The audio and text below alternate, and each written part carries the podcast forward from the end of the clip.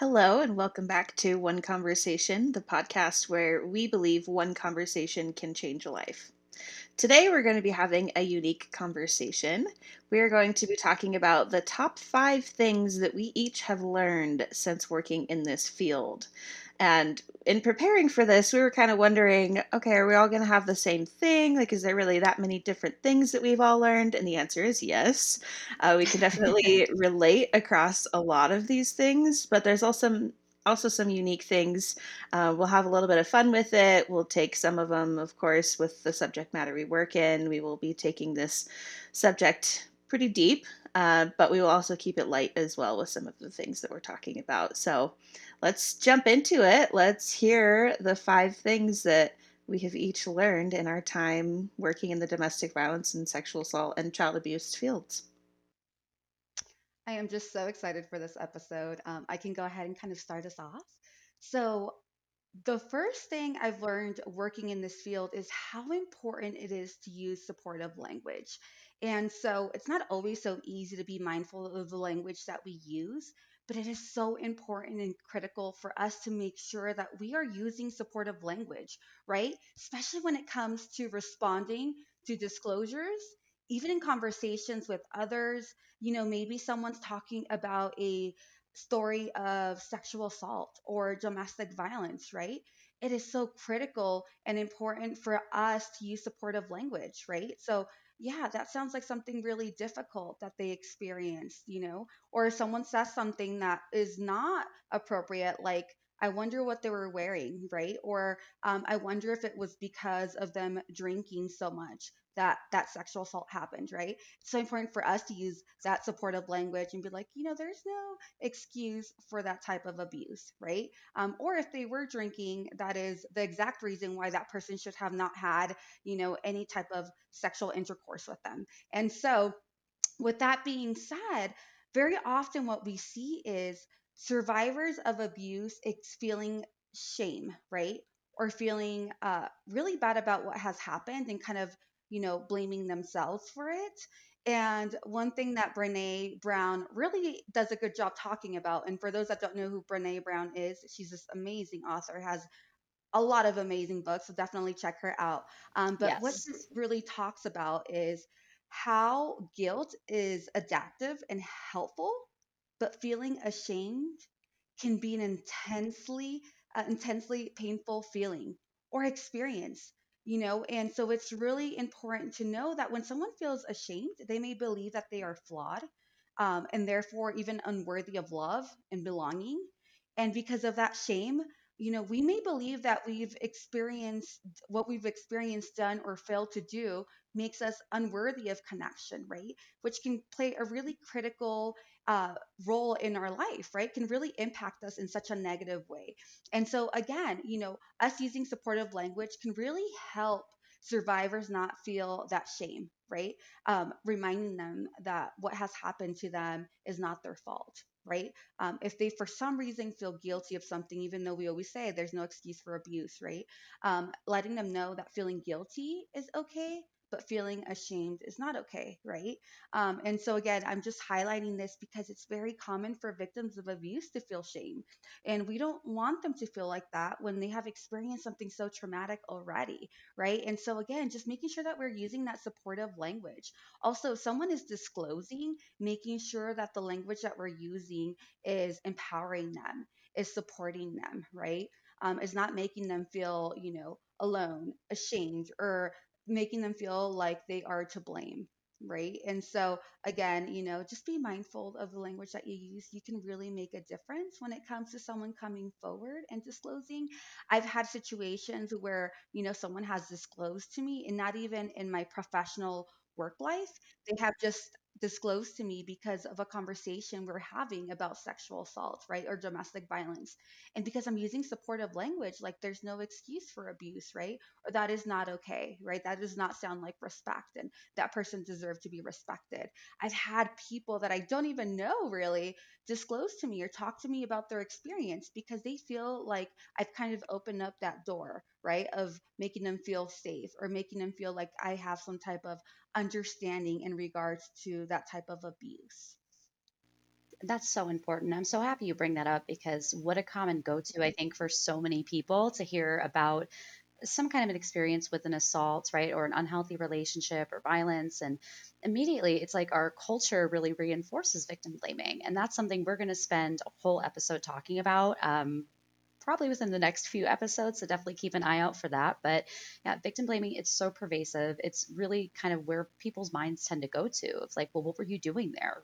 Why did you drink that much? Why were you dressed like that? Which are all basic human freedoms we all have, right? To kind of um, wear what we want and drink if we're of age. And so, yeah, I love that you bring that up first and foremost. And so, to kind of carry on, I will share my first um, bit of information I've took away from working in this field uh, that boundaries are so important. And I know we just did an entire episode on boundaries. If you have not listened into that, I encourage you to go back and check that out and get a really full conversation on boundaries and how to incorporate them in your life. But yeah, I, for so long, I think, um, was just in such kind of a frame of mind with my work that it's just go go go go.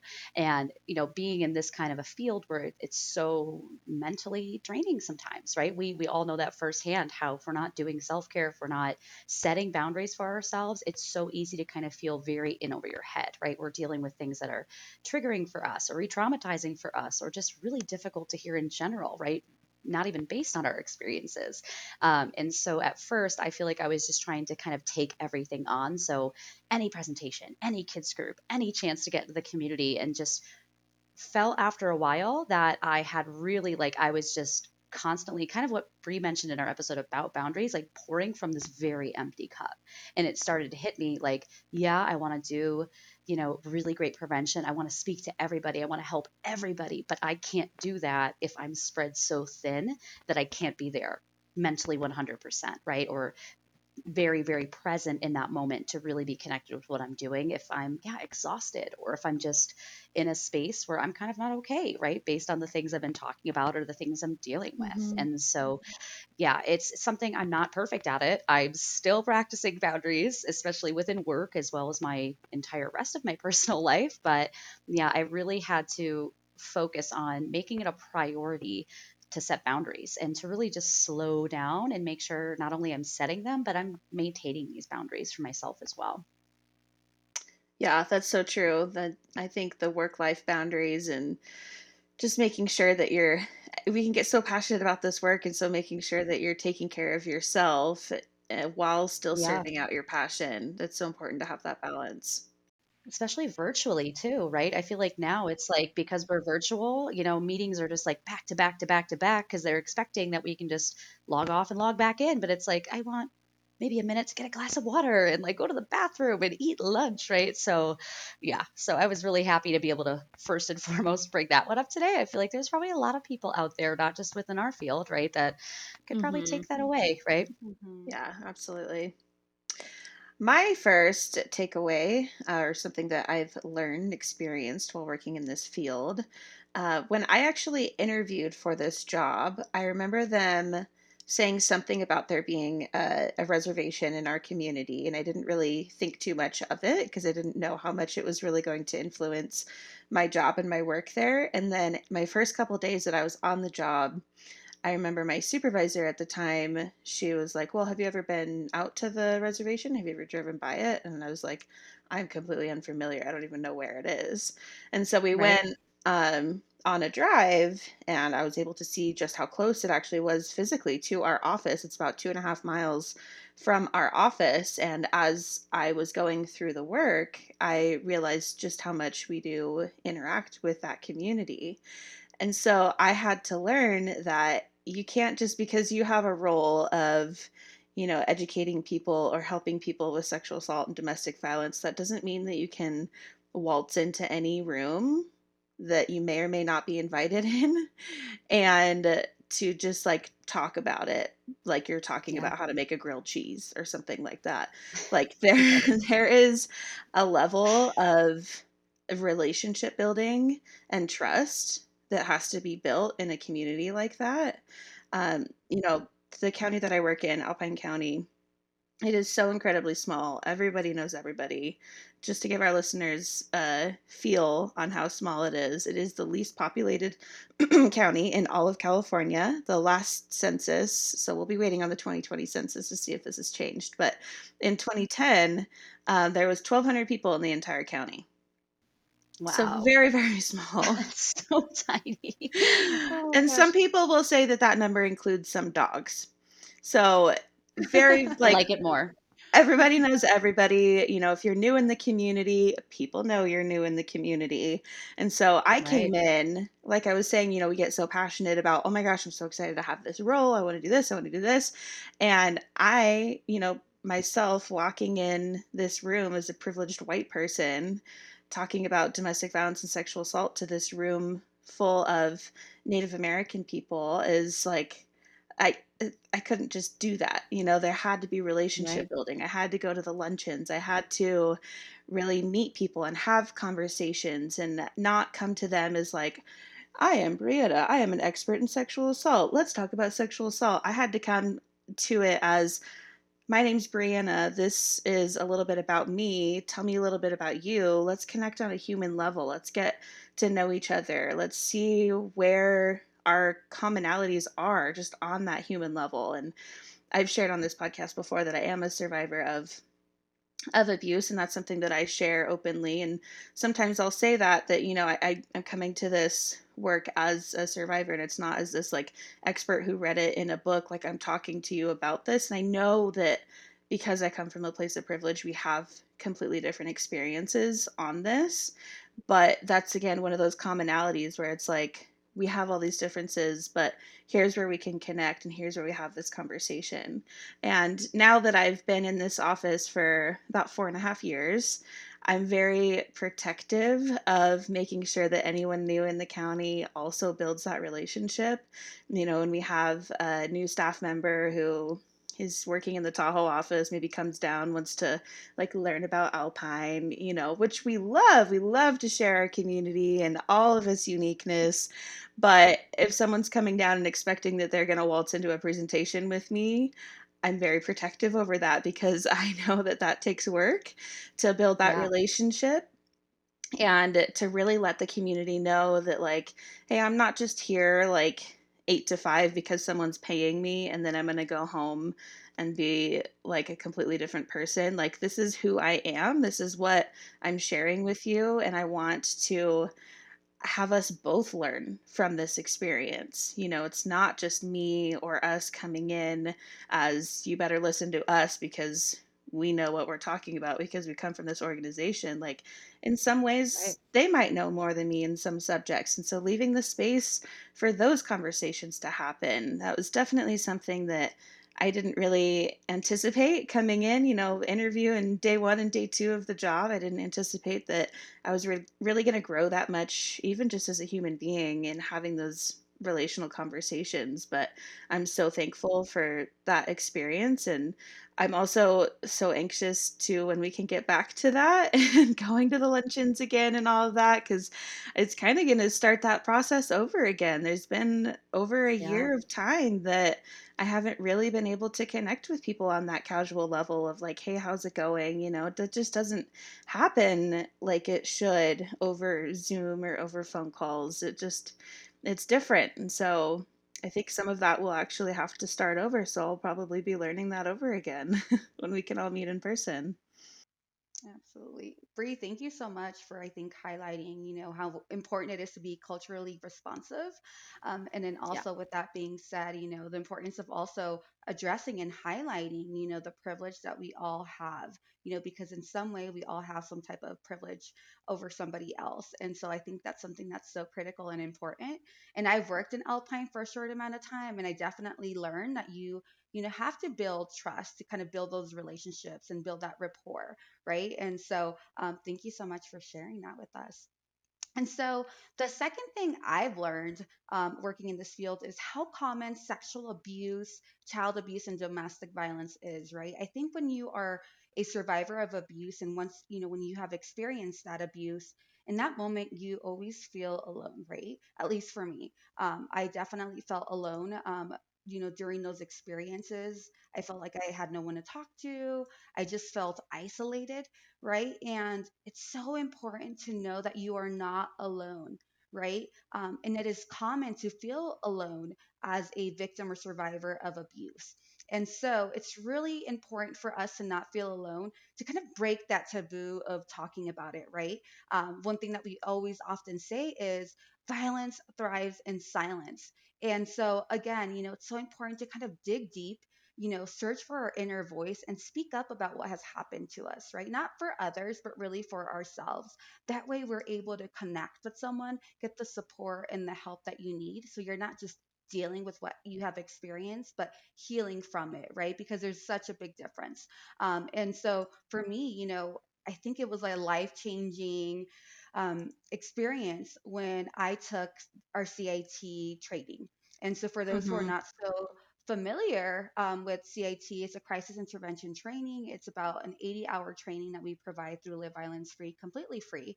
And, you know, in that training, we address so many different topics, right? We address Yeah. child abuse, obviously ch- sexual abuse, domestic violence, teen dating violence, human trafficking.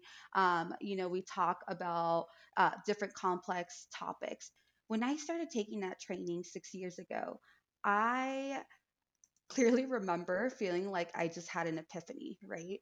Um, and just to Mm-hmm. say the least, I also felt like my feelings were validated for once without me even telling my story, without me even talking about what Mm, I had experienced um, and you know the types of abuse I had experienced, um, I felt so validated, just so validated to hear what you know that facilitator was saying, which was you know um, what child abuse looks like, you know uh, some of the red flags, you know what you feel in a situation like that, how a child feels, and I just felt like oh my god, like no wonder I felt like that as a kid. No wonder I felt like something was wrong, right? Um, yeah. but there are so many times that we don't self identify, right? It's not like we're like, oh, I've experienced this type of abuse as a child, right? Or, you know, as a child to be like, I'm experiencing child abuse or child sexual abuse, right? Right. Um, but really going through that training really helped me kind of open up the door of healing because at that time in my life, I was dealing with so much and I thought, you know, it's in the past. I'll leave it in the past. I've moved on. You know, I'm um, older. I'm better. I'm more wise. I'm more outspoken um, but not really dealing with what I had experienced because I never really identified what I had experienced, right? Um, I Yeah. knew that my childhood was not healthy. Um, I knew I did not like, you know, how I felt in my own home, feeling unsafe and uncomfortable many times. And so, you know, for me, it was just such a validating experience for me to just hear them say, you know, there's no excuse for abuse. That is not okay. That is not what a child should be growing up in. Um, that's not what a safe environment is. And so, you know, again, it was just such a life changing experience. And I learned through that training that uh, it is so common to experience sexual abuse, child abuse, and domestic violence, right?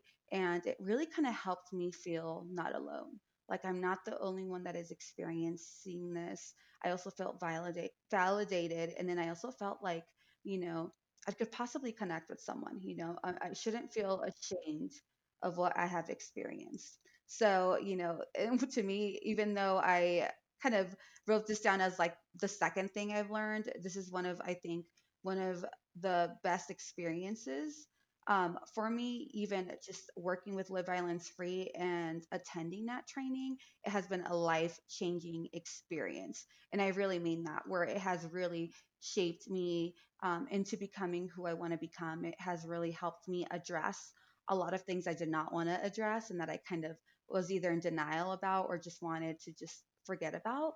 And so, you know, uh, lesson learned. you cannot do Yeah. that.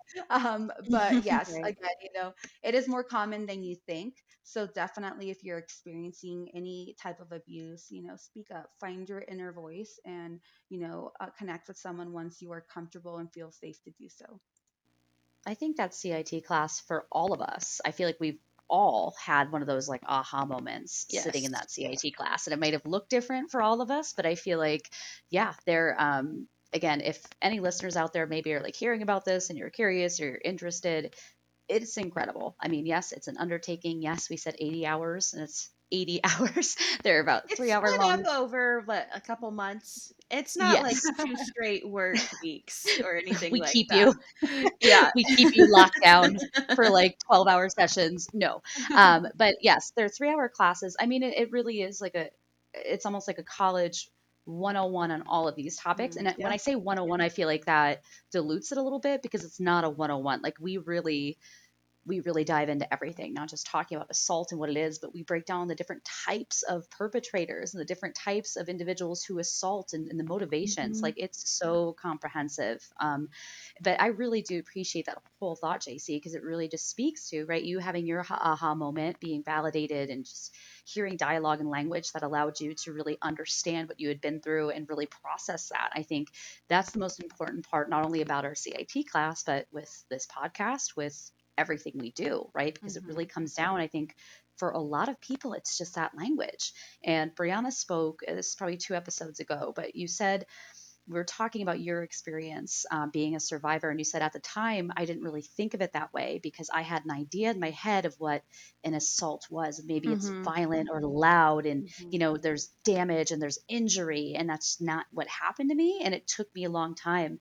And when you said that, it allowed me to kind of process in that same way, right? And there's been things that like I've been working on in my own experiences, and I was like, Mhm. wow, that's exactly where I am with a situation that I had been through, right? And so again, that's why we're so stoked just to be able to come here. And even though some days it's hard for us, some days we're sharing personal stuff, we're really hoping listeners out there maybe, yeah, kind of have that aha moment for themselves, maybe Right. can get to a point where you're able to process. Uh, but that being said, I think we also kind of just talked about how there's a lot of misconceptions with relationships, right? With how we don't want to talk about them, with how we kind of think we maybe are alone or isolated in this, but no, it's very common. Um, and so, my second thing that I'll share that I learned is that there is so many misconceptions on abusive relationships, for assault.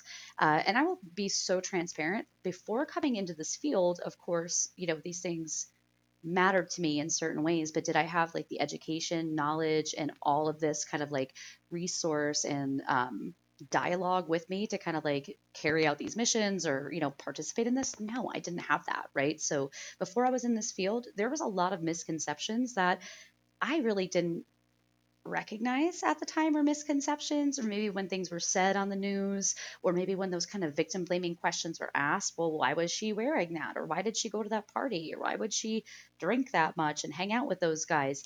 You know i wasn't like yeah but in my head i was kind of like hmm interesting question right? Like at the time i think i was just so ingrained with everything else going on in society with all of the ways that we have our common misconceptions about these things that i was just kind of roped into it right? It took me going through CIT. It took me really learning a lot about these dynamics, why it happens, what the motivation is for me to finally like pull those cultural lenses back and understand like wow, these are all just things that we are totally we're placing blame where we shouldn't be or maybe we're just like Mhm. not honoring people that are going through this and why, right? And so I think for everybody just to understand that, we're not saying you have to like agree with us or like what we're saying but even just to start identifying that maybe maybe you're one of those people right now that does watch the news and hear those stories or you hear about assaults that have happened and maybe yeah maybe you're kind of on that level where it's like well yeah why were they there? Or you know why are you going to ruin that guy's life? This just seems silly right? So maybe again maybe you're not going to like walk away being like wow they've totally changed my mind but maybe you could say are some of these misconceptions or are some of these things we're saying about this helpful and hey if maybe uh, more people at least just kind of question things like that we've done a great job here so Yes. all i can say is just remind yourself of that um, and this is something again we're so deeply ingrained in this work i mean we are going to i don't even know how many hours of training we get a year on all the subject matter it's extensive and constant so Mhm. do we know what we're talking about when we're saying there's misconceptions? We do. It's not just like a personal opinion base over here. It comes from years and hours and hours and hours of this knowledge. And so I think that's one of the biggest things I can also kind of share with our listeners today. Just keep that in mind. There's a lot of misconceptions. Yeah, one phrase that came to mind while you were talking, Lisa, is you don't know what you don't know.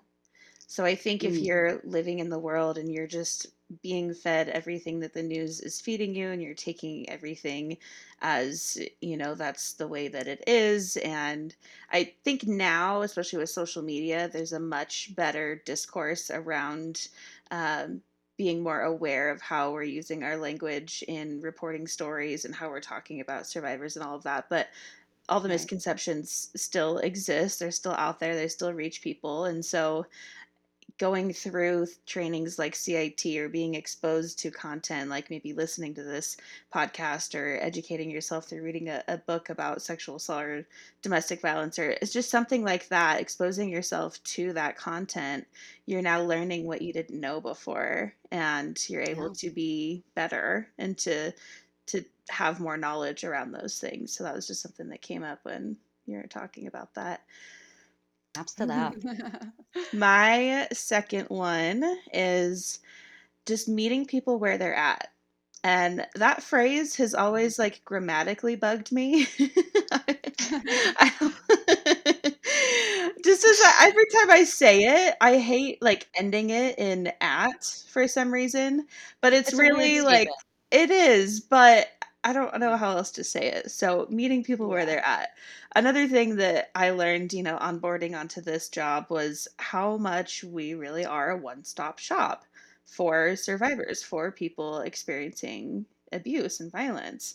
You know, we have domestic violence programs, we have sexual assault programs, we have housing, we have legal, we have parent visitation um, services. Like, there's so much. And you would kind of think from the outside looking in, like, okay, someone experiencing violence, if they're identifying their they're experiencing violence, they come to live violence free, they access everything they need, give them a couple months, they're good to go, they're well on their way, we're done, we're good, smooth, easy process. I don't think it's ever happened like that with any of my clients that I've worked with. I was like, Um, that sounds so nice.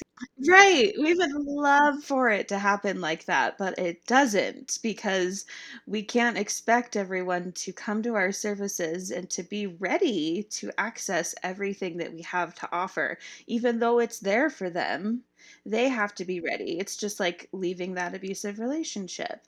There's nothing we can do, even if we say, you know, we have this rent program available, we have this therapy program that you can get in the next day or something like that. You know, even if we do that for them, it still has to be on them for when they're ready and where they are, what they're going through. And so that was a learning curve for me too, because, you know, I want everyone who deserves or can access these services to access these services, but it's on them where they are. There's so many factors that play into someone being ready to really leave that relationship to change their life. You know, it really is a big transformation of your life if you have maybe grown up in child abuse and then you're realizing that that's not what you deserve and we have services for you, but that's a major life change from what you grew up with. And so that's going to take time. That's not going to be something that's just like,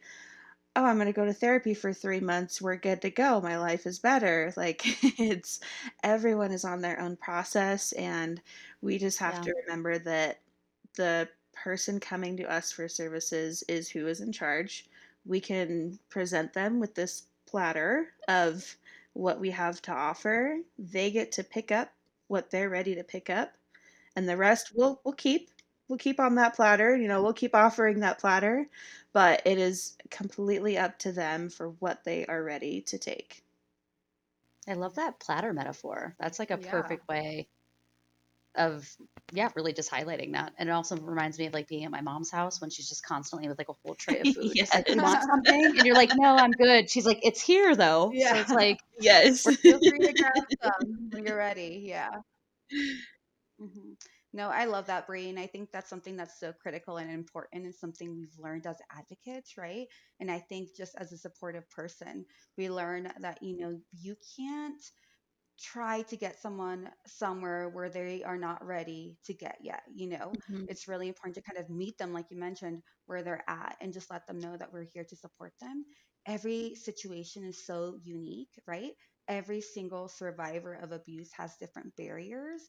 And so we treat it as that, you know, we treat their situation as a unique situation and we're just there to support them. So thank you so much for Yeah. highlighting that.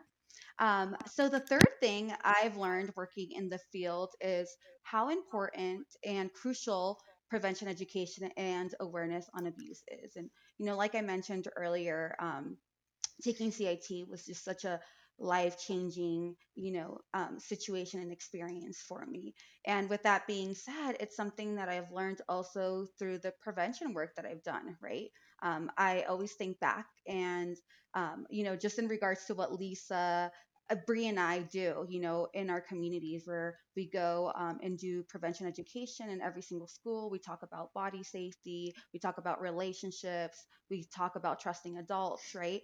And I just think back to when I was in school and I'm like, I did not receive any of that. Like, oh my God, that would have literally hmm changed my life, right? I would have responded in such a different way to what I had experienced in my childhood if I would have had that information.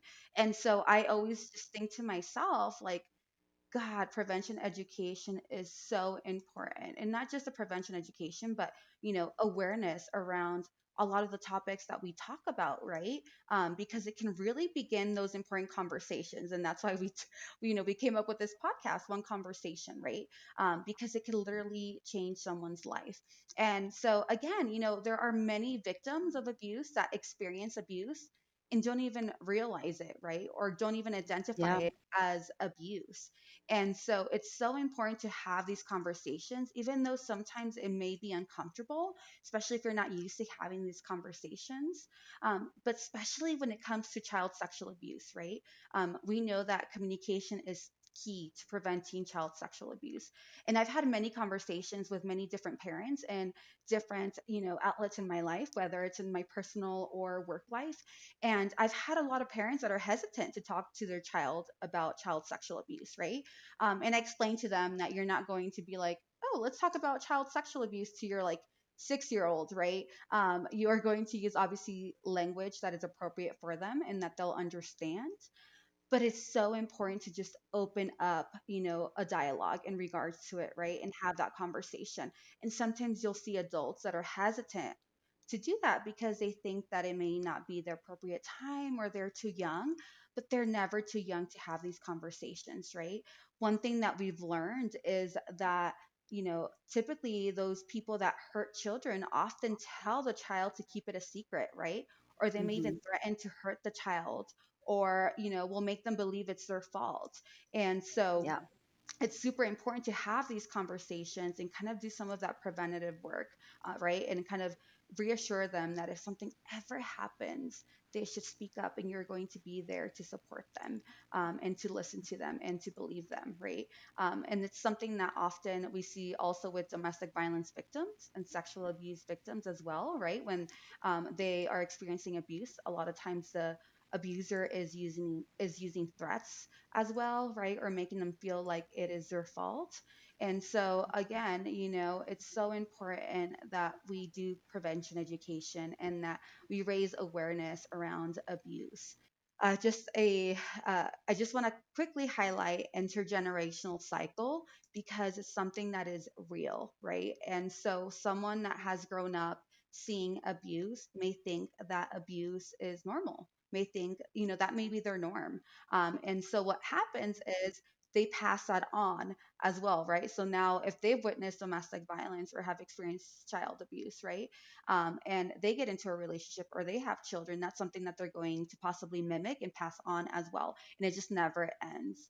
And so it's so important again to kind of raise that awareness and have those conversations. And yes, it's awkward. And yes, you know, sometimes you're like, I don't really want to have this conversation. It's difficult for me but it can really make a difference. And, you know, just really quickly, personally, um, something that I realized is that sexual violence is an intergenerational uh, cycle in my family, right? Without even realizing it. And so, you know, I've mentioned before that. Um, I don't know if I've shared it on the podcast, but you know, when I disclosed my sexual abuse, I ex- um, I disclosed it to my mom, and her reaction kind of discouraged me to ever speak up about it again. Um, it was kind of normalized or just kind of made seem like that's not something you talk about, right? Um, because you know you want to make sure people see you as a lady, and so for me at that age, it was so confusing. Like I felt Yeah. like I did something wrong, right? And I felt like I couldn't say anything about it. I felt like I couldn't even tell my dad, right? Because that was mostly her concern, um, him finding out and wanting to do something or, you know, Mhm. respond to someone hurting me. And so I kept it to myself, right? And I lived in constant fear because that person was a family member and they were around all the time, which was obviously very triggering. And, you know, I verbally was not expressing the pain and hurt that I felt but my behavior was definitely doing that for me you know my behavior you know went from being a kid that had great grades to um, and always you know getting awards and always just exceeding because i've always been highly competitive in anything i've ever done. And um, i went from being that girl to a girl that was struggling a girl that could not sleep at night and would fall asleep in class and a girl that did not want to sleep alone. It was just a lot, you know. Um, and I did not know how to deal with it, you know, as a child and then teenager. But as an adult, I started having these conversations with my mom because I realized that I needed to have that conversation to really heal from what had happened and to really address, like, why did you respond in that way? Because I have a daughter now and Mm, I can never imagine myself making her feel that alone, right? Um, or even invisible because that's how I felt. Um, and you know, she explained to me what she had experienced, and then I find out like what, you know, other people in my family had experienced. And I was in just disbelief and shock, and it allowed me to better connect with my mom. Obviously, I will never really understand um, her re- reaction and response, but it allows me to feel connected to her and at least kind of come from a place of openness like okay you know i can kind of see why you would normalize this right or why you would not react in a different way because this was also a norm that you you know that you experienced growing up and so um, literally having these conversations have changed my life and in my own family's life. Like we always talk about now safety and even having like get togethers with family. I'm all about making sure that we're supervising the children, that we are being mindful that there are adults and children in the same place, making sure that the environment is healthy and comfortable for all. And it has taken years, but we finally have gotten to that place. And it's all because we have you know had these conversations and have raised awareness even within our small circle right and so when i say awareness it's not always just you know to the community and to strangers i'm talking about your inner circle right which can Yeah. be big Mhm. and can really be life changing and it has been you know and that's why uh, when people ask me like what drives you or why do you do this difficult work and i'm like because it has changed my life completely and i know it can Yeah. change Yep. others and it's not easy but it's definitely worth it. Like sad and just beautiful story though. I just love hearing that ultimately the best thing that could have happened was you all having conversations because you kind of being armored up with that information and walking in could like recognize right? Like if something wasn't exactly healthy or wasn't exactly you know or maybe being normalized when this action or this behavior like should not be normalized. And so i love hearing that you bringing those conversations which who knows, were probably the first time a lot of your family members maybe had heard a lot of that information, right? And had an opportunity Yeah. to discuss that with somebody, right? That was open and non judgmental and able to really deliver that information to them in a way where they could receive that. I think is such a beautiful kind of ending to that story. And I want to go back to you saying, man, if I just had this information when I was a kid, or if I just had these classes the amount of times I have heard that in these five years, if I had a quarter for every single person that told me, like including myself, like, man, if I had this when I was younger, it would have changed my life. If I had a quarter for every time someone said that, I'd be retired on my yacht right now. We could all be retired with you off of those quarters. My whole family would have Teslas. Having a great time. Yeah. Honestly, we would be filthy rich because we've I've just heard it and heard it and heard it. And even yeah, thinking about my age, um, I'm going to be be 33 this year. But um, in my age, you know, and I feel like in this weird middle, I'm like very adult, but not quite very adult yet. I think at my age, because I grew up in Pennsylvania, I grew up in a small town, um, went to a really, really nice school, a very high rated high school, technically, right? Especially that part of the country. Uh, but we had nothing close to any of these conversations. Like sex ed was it, and sex ed was like, oh, really didn't teach us much of anything Get me of besides just here. like Mhm. anatomical body language and things like that, but like nothing on the process of relationships or, you know, healthy behavior. We just didn't get that, you know? And so, yeah, I think about all the times I have tripped and uh, stumbled and just like awkwardly pursued, right? Like treading into these relationships and situations that, like, oh, if I only knew this stuff, I would not have bothered to keep treading into this choppy water, right? And so, yeah, I just had to bring that up. I think everybody I've spoken to is always like, wow, you guys teach what classes? Like, that's Right. incredible. Um, and if you think that, hey, again, kind of what we're saying, right? We have that power within our inner circle. We have the power to, even if we're not like educators, but maybe we did take time to really thoroughly learn something. You listen to one of our podcasts, you're watching TED Talks, you're really diving in, you're on some of these websites that are giving you such great resources. Of course, you could take that back to your family. Of course, you could have those conversations with your friends. And Mhm. yeah, we know they're not easy. We're like the queens of we do this all the time, and some days it's easy and some days it's really not. So we get Yeah. that. Um, but is it worth it? Absolutely, right? Because really, you could be creating part of that, like, oh, wow, I wish more people knew this, or wow, I wish I knew this. Well, it's like, well, hey, you could be doing something like that for someone else, right? You could be giving them that little gem of information. And so, again, JC, thank you, though, for just being so vulnerable and sharing all of that. And so I'm going to kind of like circle back a little bit because my next thing that I've learned, we've been kind of touching on this, is that we can't save anyone. And I know we just brought that up again, right? People have to be in the right place. We could offer that little buffet tray, but it's like at your complete, um, you know, expl- like whatever you want to take at whatever time you want to take this, it's completely up to you, right? It's your choice. Um, and so I really think for me as well, I'm just very much a person. I've always been the kind of person that's just there for my friends, that's there for others. I don't care what's going on for me. Part of my like, I had to learn boundaries. Part of my like first thing, right? um, I would always, no matter what, just try to jump in and like help somebody. So if someone was going through something, like I just want to be there. I don't care if I'm at zero, like if I could just sit with you, like what can I do, right? And so I think coming into this field um, and being really personally attached to a lot of this and in my own way, right, where I'm still doing my own work and figuring out where I am in my survivorship, right, or my victimization of certain things, I just was so passionate. I just would hear people's experiences and like my first go to, right, was just like, God, I just want to save you. But immediately, like, I knew with our training, like, that's not my approach and I can't do Mhm. that. And it was so challenging at first because I, I did, like, especially with some kids, like, I just wanted to, like, swoop them up and, like, superhero fly them away, right? Like, you really have that feeling. And it's, you know, it's so important that I reminded myself and kind of switch that language. It's not like, me not literally removing them from the situation and like a superhero quality isn't me helping them. I'm still helping them and I'm helping them a lot more because if I'm trying to take this approach and just get them out of there, like what is that doing? I'm not giving them any skills. Um, they're probably going to go right back to the situation with family or with you know boyfriend or girlfriend or friends or whatever's happening to them, right? And if I just try to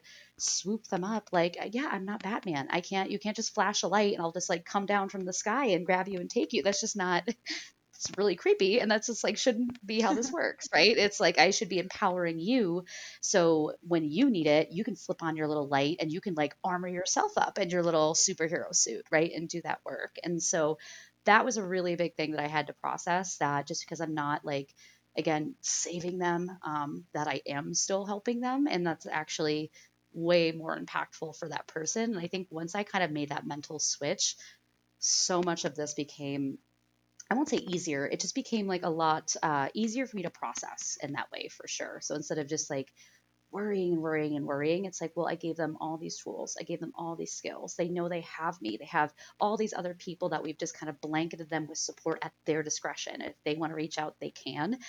And that's been a huge, hugely important reframing process for me. It's very difficult definitely not to feel like sometimes you know um, you can't just go in there and swoop them in and rescue them and take them out of the situation because you don't want to create that dependency right we want Right. to kind of help them become a healthy person in regards to making them feel empowered and making them feel independent and allowing them to kind of gain that experience because most likely if they were in an abusive relationship right or they uh, you know gr- are growing up in a household where they are being abused you know they feel like no they have no power and control and so for us we always say we want to help them gain that you know power and Right. control again and make them feel you know empowered and make them feel supported but yes it's Yeah. sometimes so difficult to feel like you know you can't just swoop them in swoop in and rescue them out of a Mhm. situation that you know you know is horrible and it just breaks your heart sometimes. Um but yes i think we all practice that self-control in regards to like "Ah, i can't adopt every child or foster every child. That is experiencing Yep. something so difficult right? My partner would be like again? We're discussing this again?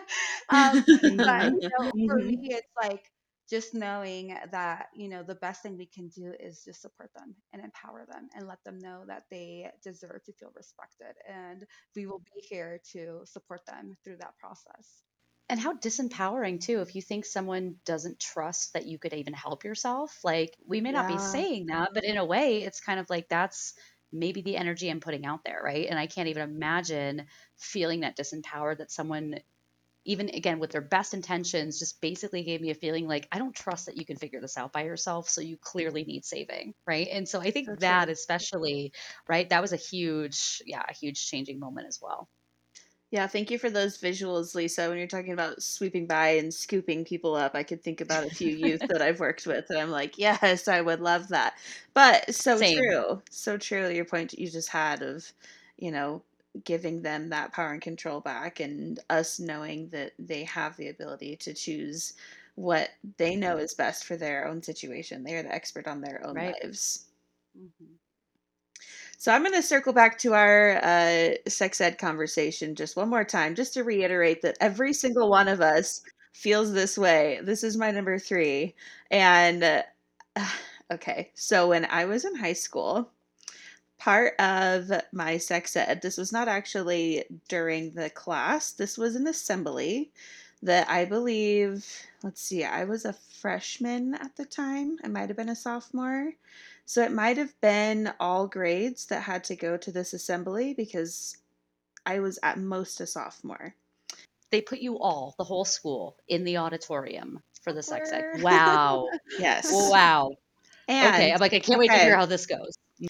the so I had like health class, you know, but this was a separate they brought in these presenters Oh this traveling organization that went across the country with this spiel for students about sex ed. Bless them, bless their hearts off the bat. Well, hold on. Oh no. It was called No Ringy, No Dingy. Stop, oh stop. i am so I sorry am so I am dead serious. Oh, were they like so mad when all the kids couldn't take it seriously? Because I bet they were like, you need to sit down and listen to this. And you're all like, is this a joke right now? Oh, Like, really? Everyone all was joking about it. Yeah. But this was like a legit like they traveled across the country to different high schools presenting this.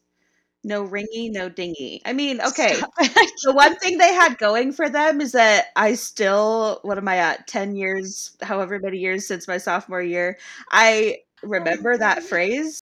it's catchy yeah it's definitely catchy That's one thing we'll give them on that. Like, we're going to remember this for sure. so, to kind of bring it back on a little bit of a, well, yeah, more of a serious note on that, I was in a relationship at that time and I was sitting next to the person I was in that relationship with during that assembly. We heard all of that content together, did all of the jokes about it together, and I was sexually assaulted by that person that afternoon. So, when we talk about we wish that we had different education about this, that's one of those stories where that really drives that home and where we really mean that is if that was a presentation by someone who was talking about consent and what consent looks like, what healthy relationships look like, Yes. that could have changed that afternoon for me.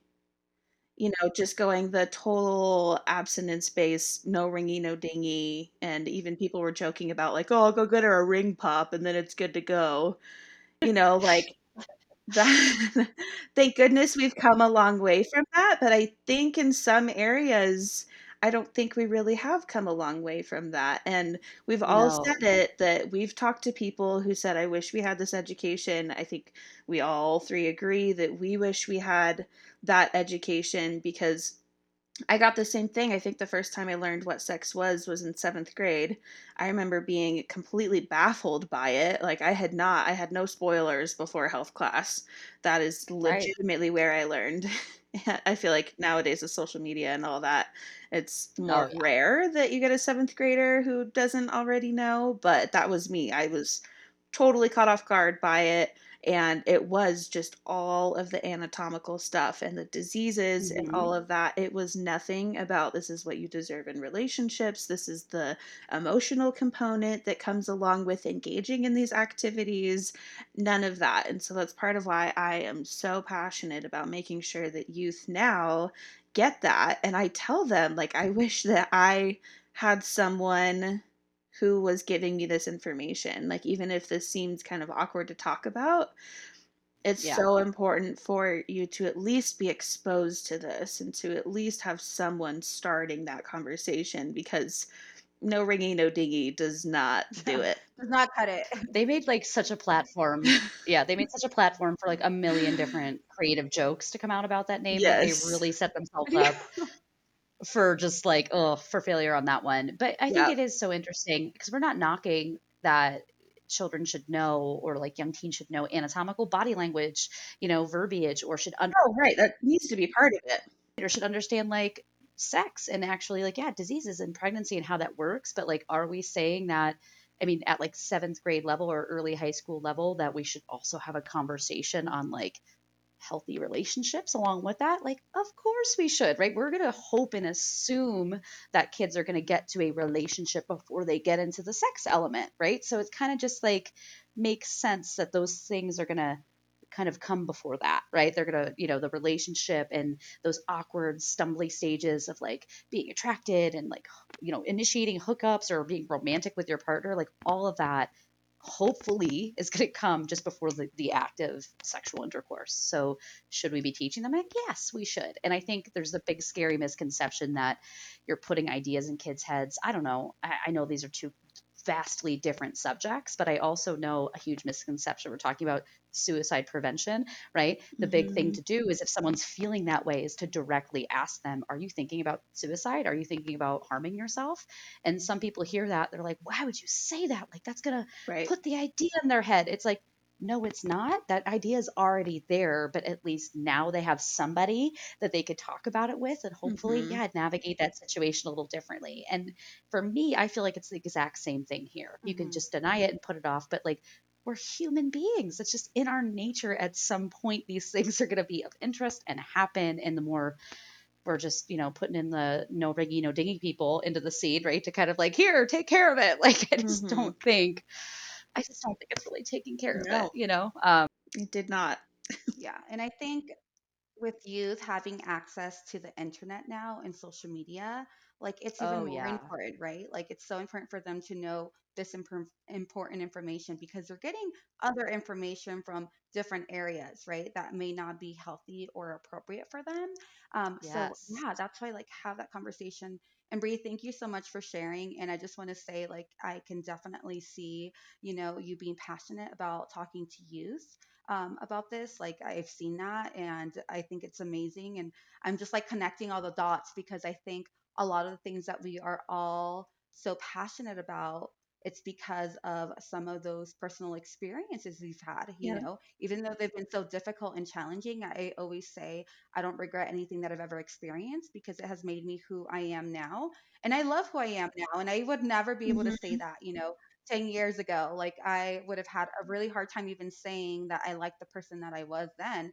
And so um, I think, you know, it's it has shaped us and it has made us to, you know, um, has made us become this like beautiful person At least I know. I think you're all beautiful inside and out. But, you know, the fourth thing that I've learned is the importance of transparency and vulnerability.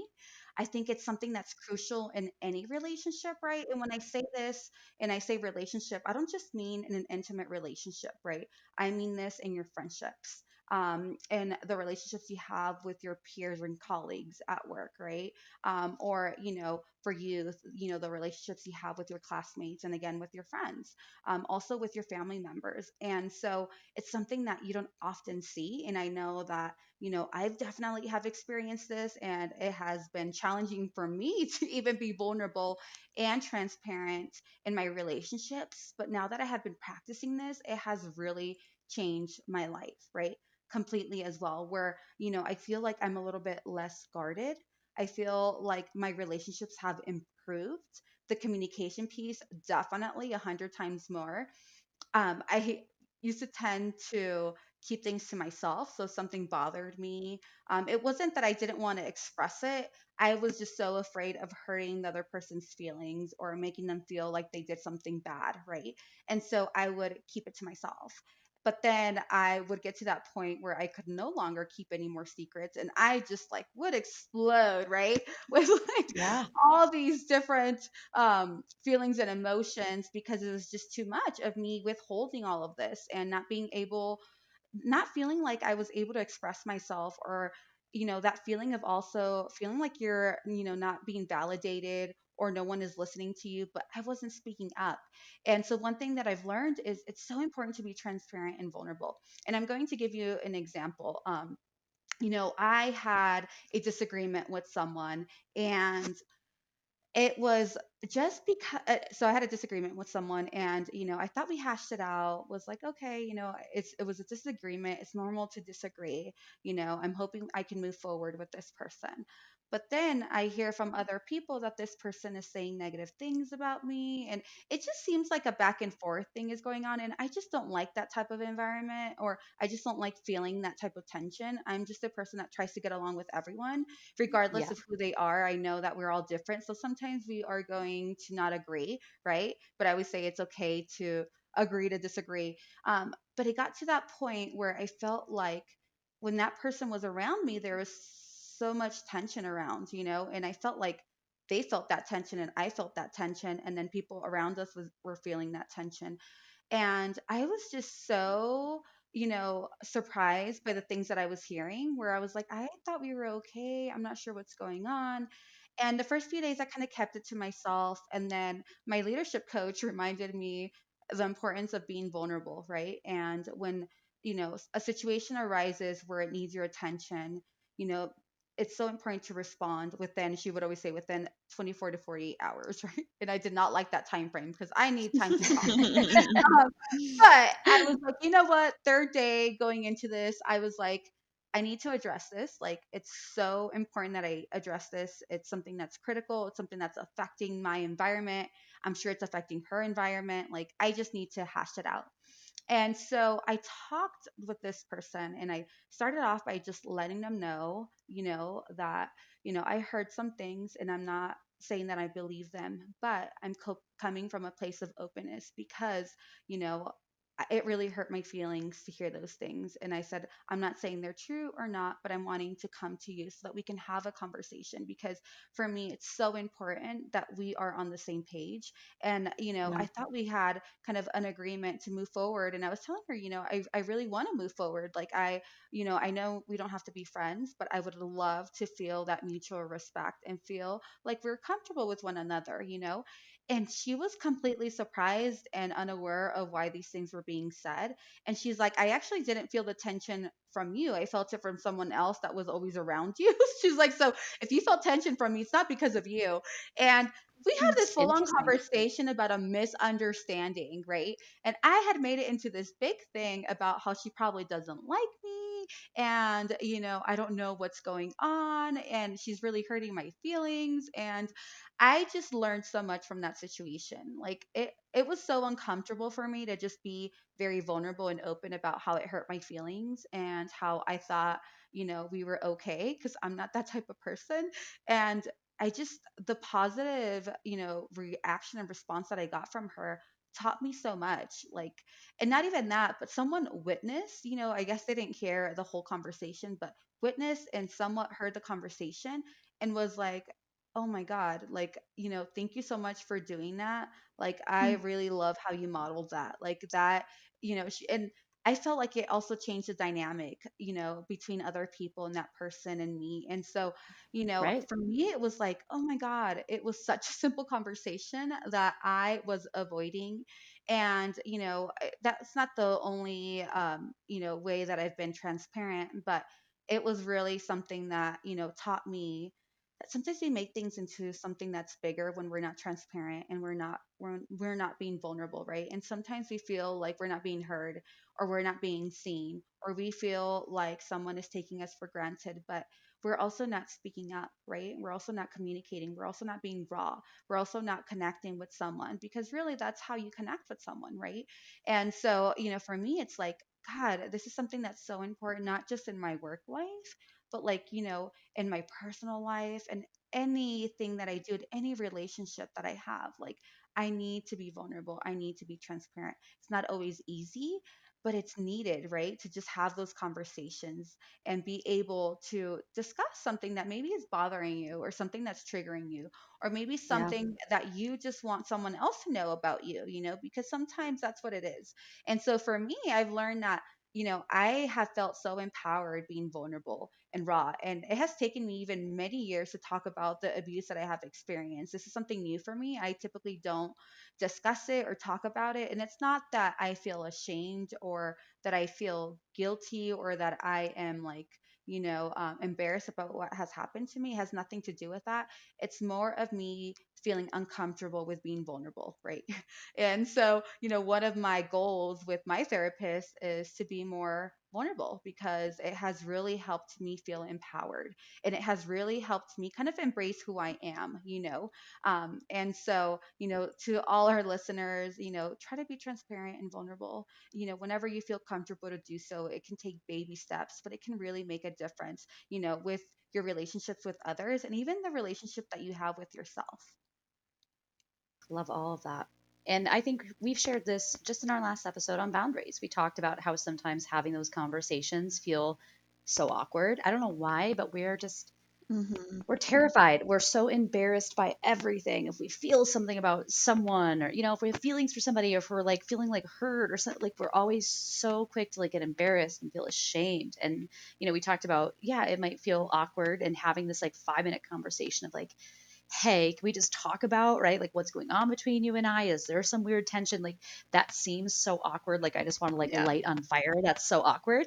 But what's more awkward, right, is going through your relationship with all of these awkward moments. We'd much rather you, and you're going to feel probably a lot better, right? And I love that JC is open and vulnerable, practicing your vulnerability here enough, right, to share that mm-hmm. and and and really talk about how like really it was so awkward, but like after we had that conversation, like everything was cleared up. Like, oh, it's like a miscommunication, and now other people feel comfortable, and now other people are feeling empowered that like I did this, you know.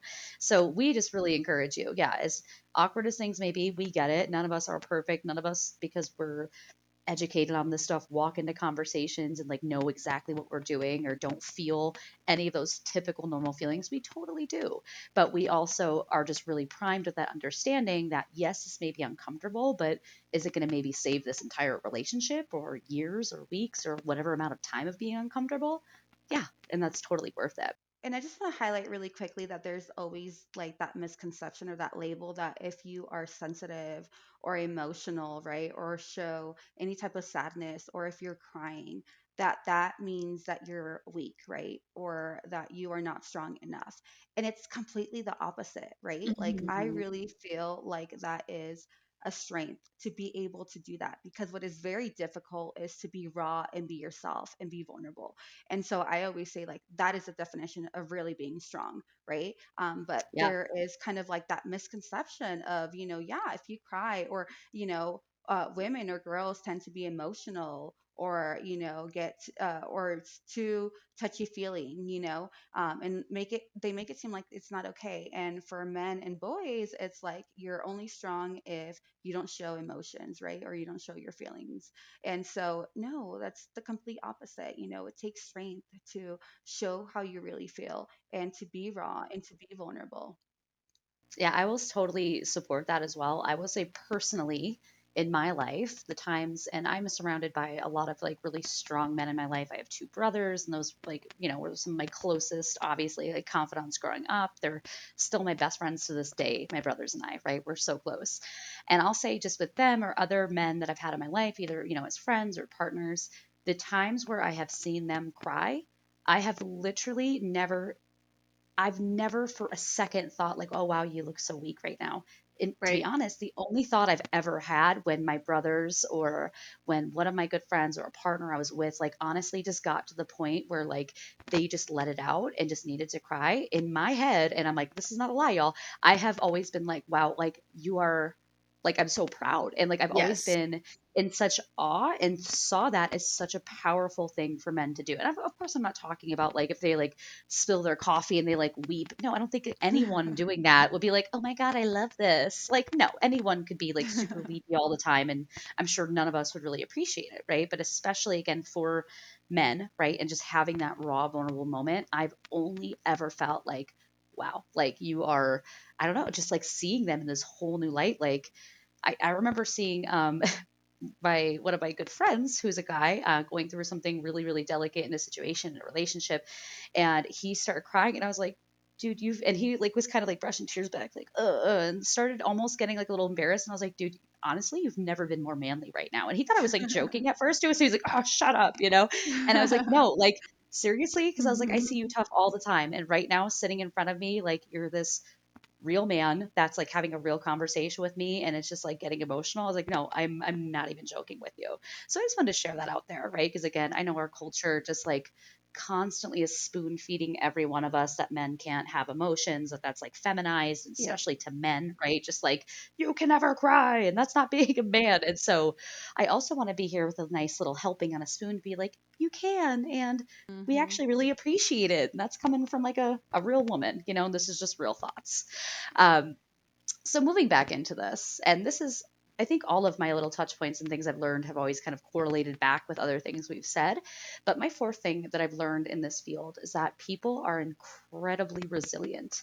Um, and kind of talking about that, right? Like need to like save people and all of that. I've really come to a point um, where understanding, especially victims and survivors, individuals who have gone through abuse and trauma, um, they're really some of the strongest people I have ever met in my life. And, and hmm it's really just like the truth. Um, and I will never forget a specific conversation that I had, and it really let this moment really sink in because it really affected me really personally. Uh, this is back a few years ago. I did a presentation for fourth graders. Afterwards, um, a young fourth grade girl um, called me aside to disclose with me that she was experiencing some of the things we talked about in the presentation. And so, of course, and we've talked about this in prior episodes, we are very, very trained to not react, to not show emotional reaction, right? And so, you know, her and I went outside and she's disclosing with me. She's telling me all about these ugh, physical, verbal, emotional punishments and abuse and all these things that she was dealing with like constantly at home. And of course, I'm not showing any big reactions to her, right? It's very just there with her in the moment and very process oriented as to, you know, I have to fill out this report, but I'm still very present with you and just want, and you can tell me as much or as little, right? And honestly, uh, you know, I did the whole thing. I did the report and I supported her. And walking off of campus, I was like feeling all of it because it was it was so Mhm. much. It was so much. It was so triggering. It was things that like really re-traumatized me a little bit. And then, I mean, I didn't. I thank God I made it to my car, and it was like I shut the door and just shut down, like head in my hands. I sat in that elementary school parking lot for I want to say about 40 minutes. I, I it took my lunch my lunchtime that day was just me uh, just needing that like weep time in my car, and it was the first time I had really had a big big big disclosure and just again for some reason just her and those experiences just hit me.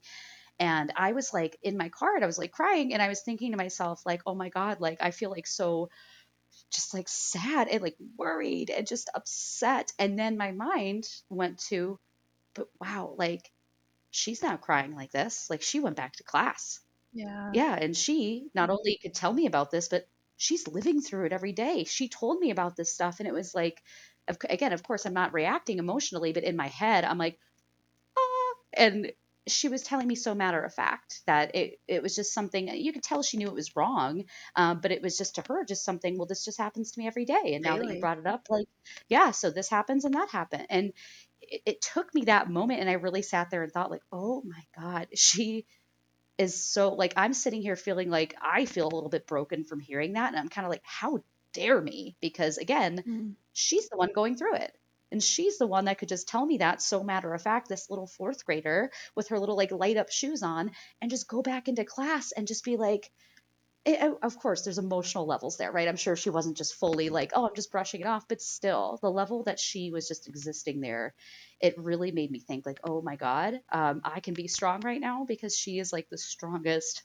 person I've ever met. And she's a fourth grade girl. And so that was a huge eye opener for me and really allowed, in other times, hearing maybe equally as um, heavy disclosures or challenging things, just really reminding myself that although it's awful and sometimes like, wow, I'm just like, maybe I'm upset or just like, of course, I don't want you to be going through this. My understanding is that you're resilient enough to get through it. And that doesn't have to be like what I weep about in my car is like you going back home and how are you going to deal with it? Because you're clearly strong enough. Um, again, I hate that you're dealing with it, but you're clearly strong enough to. And so that was like a really big, I don't know if you all have ever had a moment like that oh, yeah. doing this work early on, uh, but that was a huge, that was a game changer for me. It honestly was. Yeah, that's so powerful. Absolutely. Yeah. I think uh, it's definitely sometimes difficult to detach ourselves from situations like that, right? Because we typically do this so often that we're like, so survivor and victim focused and driven, right?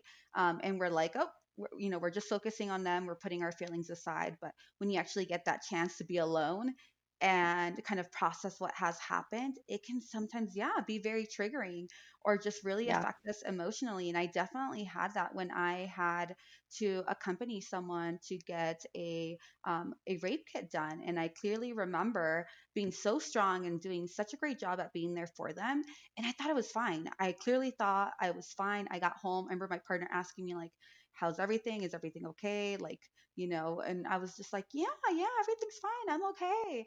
And I sat down on the couch and I just felt like all these feelings rushing into my body. And mm-hmm. I started feeling anxious and I had to get up and move around and I shot I went to go shower because I felt like, oh God, I don't want to pass this on to my children, you know, who have been waiting for me to be home because I've been gone all day. And I went to shower and I just cried it all out. and I clearly remember telling myself, like, it's okay. It's okay. Yep. Like, you are processing this. It's okay to cry. Let it out and then you'll be okay. And then, yeah, I like got out of the shower, felt better, and continued on. But yes, sometimes it can be very, very triggering. Yeah, it's such hard work that we do. And my fourth point is kind of touching on that that people around us recognize how difficult I'm maybe not to the extent that we do, you know, because it's hard to really know how you're going to react or how it feels to be working in this field until you're actually in it. But my fourth thing that I've taken away from working in this field is every time someone casually brings up, like, hey, what do you do for work? Or uh, where do you work? You know, that kind of thing. I always fun. I talk about this with my coworker. Um, it always goes one of two ways, and I want to see if you guys agree with this. Okay. One way that it can go, and I say, Oh, I work for a domestic violence and sexual assault organization. And one way that it goes is, Oh, that's awesome. That's such incredible work. Like, oh, good wow. for you. Yeah. Oh, that's wow. I could never do that. Like, that's amazing. You know, that's the first way it goes. Second way it goes is, Oh, Yep. So I don't know how to respond about to that. this other yeah. thing. yeah, like they're like, I don't know how to tread that water at all. Yes. So my my coworker Sarah, and I know she listens to our podcast. So hi, Sarah. Um,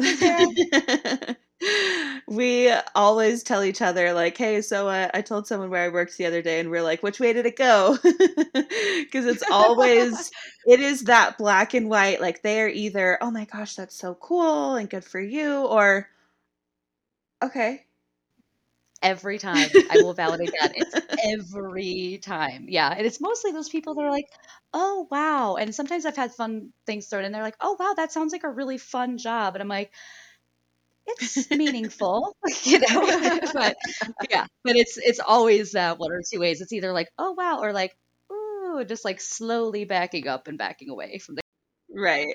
Like you're working with someone who you're filling out like an application for a, a home loan or something like that, you know, and they have to ask it, and it's either a, that totally stops them in their tracks, then you have a five minute mm-hmm. conversation about it, or they're like, okay, and um, what's your address?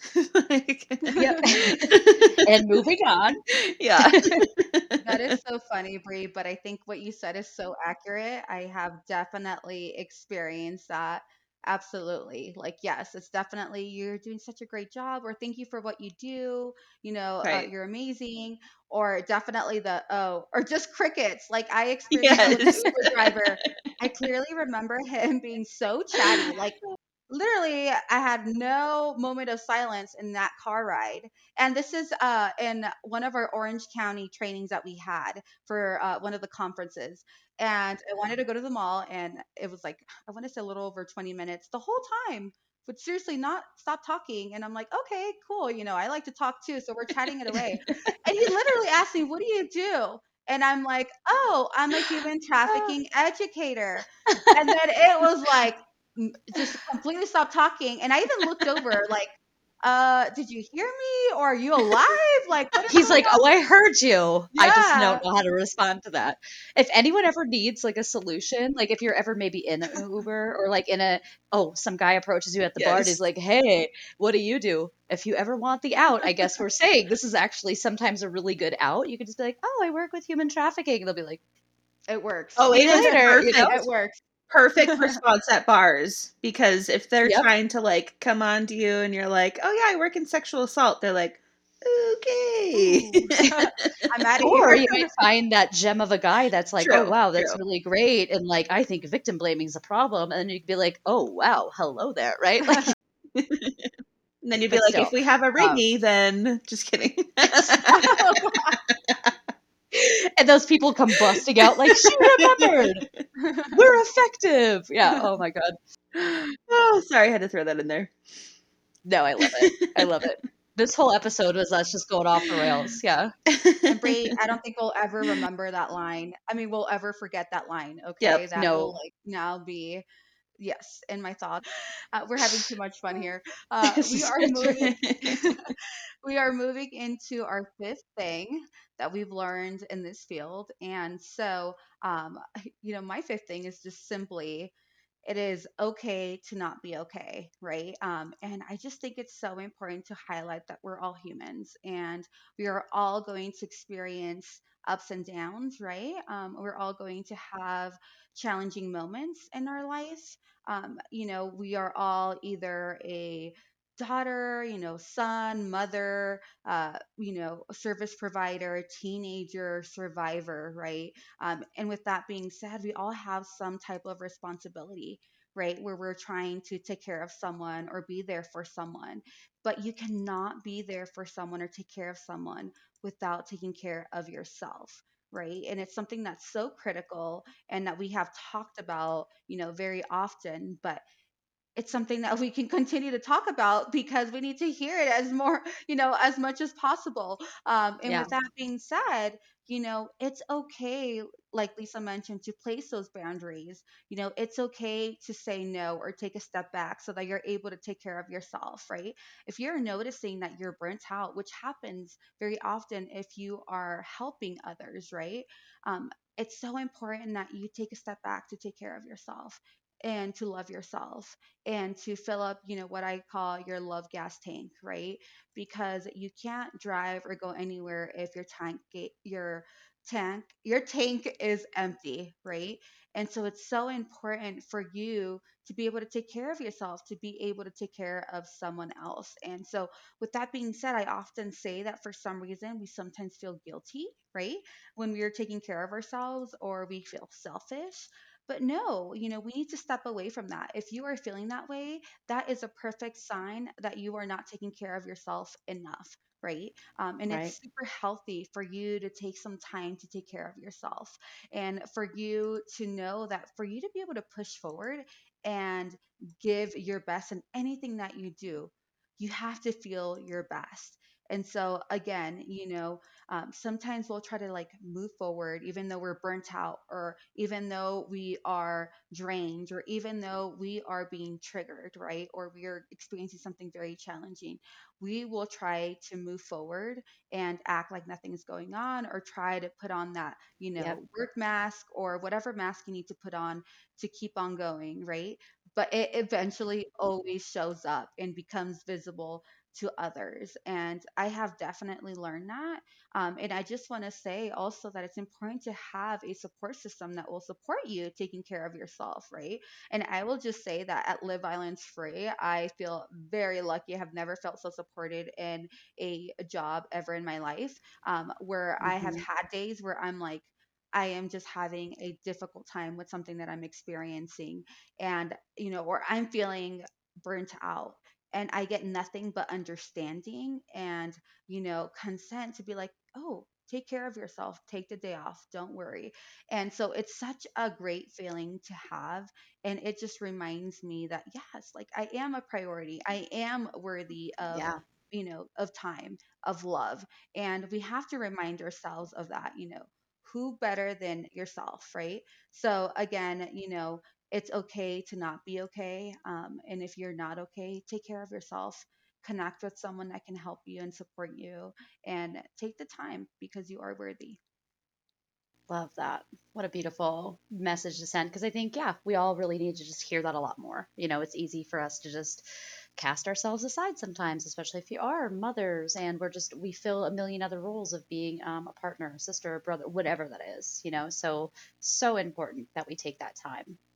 So my last piece, um, my last thing I've learned in this field, and of course, you know, it's not just these five things we've all learned. There's a million. It was challenging for me to kind of narrow my list down. Um, but the fifth thing I'll introduce here today of something I've learned is that there's always a way to discuss a challenging topic with somebody. Um, so whether that be, you know, we kind of talked about this before. You know, maybe you're worried about introducing something at a young age to kids, right? Because you don't think it's developmentally appropriate. There's always a way Mhm. to appropriately have that conversation. Another quick thing too, and we kind of talked about this earlier, and Brianna was like, "Oh, I literally learned sex from sex ed." We were like, "That's so unique because now there's media, and so that doesn't happen." Yeah, that's the truth. There's no longer what we call like a sequence of revealed secrets for kids, right? Because when we were little, we didn't have Mm. media, so all of these things like that Santa like who's listening right now? Should i be saying this stuff? I don't think any no children should be listening to this conversation. So like you know santa's not real right? At a certain age like the easter bunny and the tooth fairy and like that like sex exists and what that is right? Like when we were younger it was like we were kind of figuring out this sequence of revealed secrets like oh like santa's not real. Oh the easter bunny's not real either. And like oh my gosh. And like that's what adults do? Like this is what a relationship is? So we don't have that. We have kids going off and learning it on their own. There's no sequence when they can just be on their phone and suddenly um, a pornography ad pops up right as they're like on Mhm. this little gaming site or these things start to happen and so if you're worried about having these conversations with you know especially children um, again there's always a way to do it and at this point you're going to do it way better than some website or some Yes. person or some video they're going to be watching is going to teach them that information at least you then get to control that, right? So definitely keeping that in mind. But even when it comes to just challenging conversations, when somebody just has a completely different mindset than you, um, we've talked a lot about the importance of body language, of your tone, of just how you open up a non judgmental space for other people to disclose or discuss something with you. And that's so important. And, you know, it's really given me a chance to just kind of like what Bree said before, kind of meeting people where they're at, even if it's mentally, right? Even if it's like the way I view the world, the way I see these issues. And so it you know it was really um, a big moment for me to start really kind of like training in that and how to have these conversations and and why it's so important to respond a certain way and it's and it's not even about changing someone's mind but it's just the opportunity that like if someone really vocalize something that is just like like way outside of my values right? And i really feel like i could have that conversation right? Like maybe yes like i would love to almost empower you with this other piece of information as well. There's a very strong possibility i think especially now culturally we're very caught up in like you think this way i think that way. That's just it. We can't talk. We can't agree. And it's very sad to me because again we're, we don't have to change each other's minds but can we literally just meet in the middle and communicate in a way that's not like i'm right you're wrong or like you're stupid and i'm smart yeah there's a million ways we can do that and it's important to look into that and so i think that's a big one to take away um, and if anyone's having challenges with that i know we've had plenty of episodes talking about how to talk to survivors and just being appropriate in those ways. A lot of that carries over for just having difficult conversations so i really encourage you to go back and listen listen into those if you have not yet all right, rounding us out, my fifth one, and it's pretty simple. Take the PTO, the paid time Mm. off, the vacation days, the sick days, take them. My little story with this is I came to this job with my most previous job being waitressing. And so, obviously, no benefit package there, no paid days off there. When I interviewed with our agency, it wasn't even a question on my mind. I mm-hmm. wasn't like, normally when you interview, that's something you like even negotiate is like the benefits package, you know? It right wasn't right until I started getting the paperwork for us to like fill out stuff to get health insurance and all of that. I was like, "Oh, I get health insurance? Like that's cool. Oh, wait, what's that on i my get time paycheck? off Like what what is this? What is these hours on my paycheck? What do those do?" we have vacations here what does that look It like It was what's such a a foreign vacation yeah thing, and if you're in a job, in a position where you can take that time, take it. It is there for you to rest and recharge, and I know whenever I have some days where, you know, I'm taking a, a day off because maybe I had something in the morning and I'm like, you know what, I'm going to take the rest of the day off. Like, you know, give your agency the time ahead of time and do all of the protocol that you need to do for that. yeah However, take the time. It is there for you. Don't let it just like get to the max and then you're like, oh, I have to come up with an excuse, you know, like make sure you're taking care of yourself along this journey in whatever you do. Take the time. Absolutely. Yes, I love that. Um, with that being said, I feel like we had such a great conversation. We talked about vulnerability, we talked about boundaries, we talked about being resilient, we talked about sex ed, we talked about so much. Yeah. we we did hope yeah we hope that you know our learned experiences will make a difference or just shed a, a new light for you you know it's so important to know that having conversations like that are so meaningful it can really make such a big difference you know and that's why we say one conversation can change a life. And so um, our amazing lisa will be leading our meditation Awesome. So, what I want to do today, this is not going to be very long, but especially thinking about some of these things that we just learned and shared, right? A lot of them are boundaries and being vulnerable. So, what I want to do today is a little meditation where we focus on an element that we think we need, right? So, maybe that could be a level of calm. Maybe it's patience. Maybe I need more boundaries. Maybe I need to be more vulnerable. So, I want our listeners and my other co hosts who are going to be meditating to just start finding yourself to your comfortable little seated position. But at the same time, I want you to start thinking about what your word is. Maybe it's just, yeah, kindness to myself. Maybe it's calmness. And as we take our nice deep breath in through our nose, really visualize that word. Big exhale. Gently close your eyes. Take a deep breath in and out.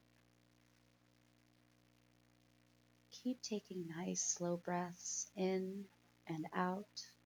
While you're taking these breaths, I want you to visualize that word in your mind. Whatever your word is, whatever you're inviting yourself to bring more to your day, whether it's calm, whether it's vulnerability, With every inhale and exhale, imagine that word growing larger.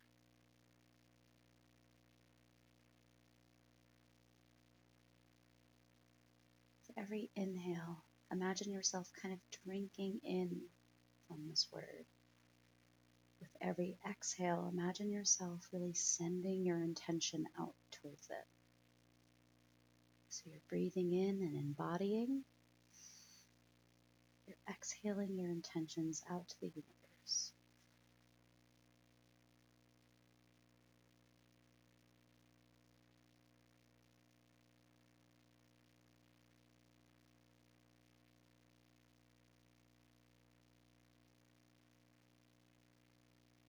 If you find your mind getting distracted, you can feel free to repeat this word silently to yourself with every inhale, every exhale.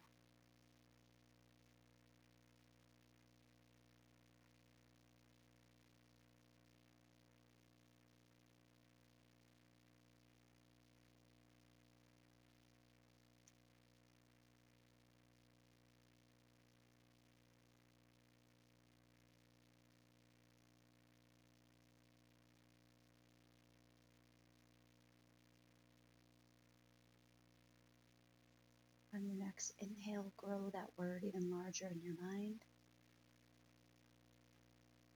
And exhale. Again, grow it even larger on your exhale.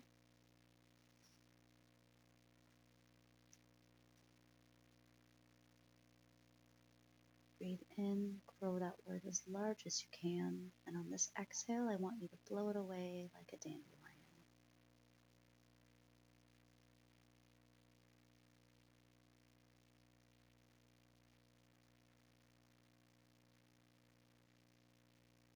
Take a deep breath in and hold it and exhale. One more, the biggest breath you can. Really fill your lungs and hold.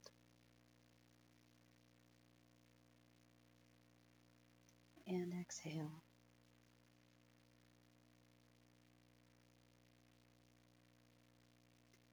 And slowly go back to your normal breathing.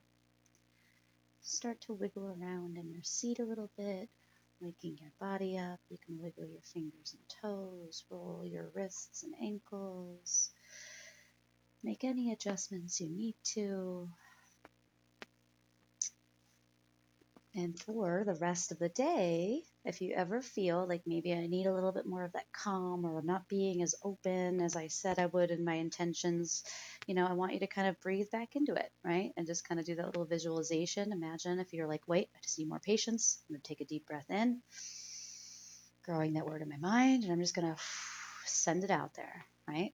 And hopefully, you took some time during that meditation and maybe, yeah, focused on maybe something we took out of this or something that you recognized right that maybe you need more of in your life or um, something that just better serves you to kind of have that be more of a upfront thought in your mind. So yeah i really hope that some of our listeners um, maybe are walking away feeling a little more empowered after that meditation. Yes thank you for that lisa. And thank you everyone for joining us for this conversation. We look forward to having you back for our next conversation don't forget to take PTO.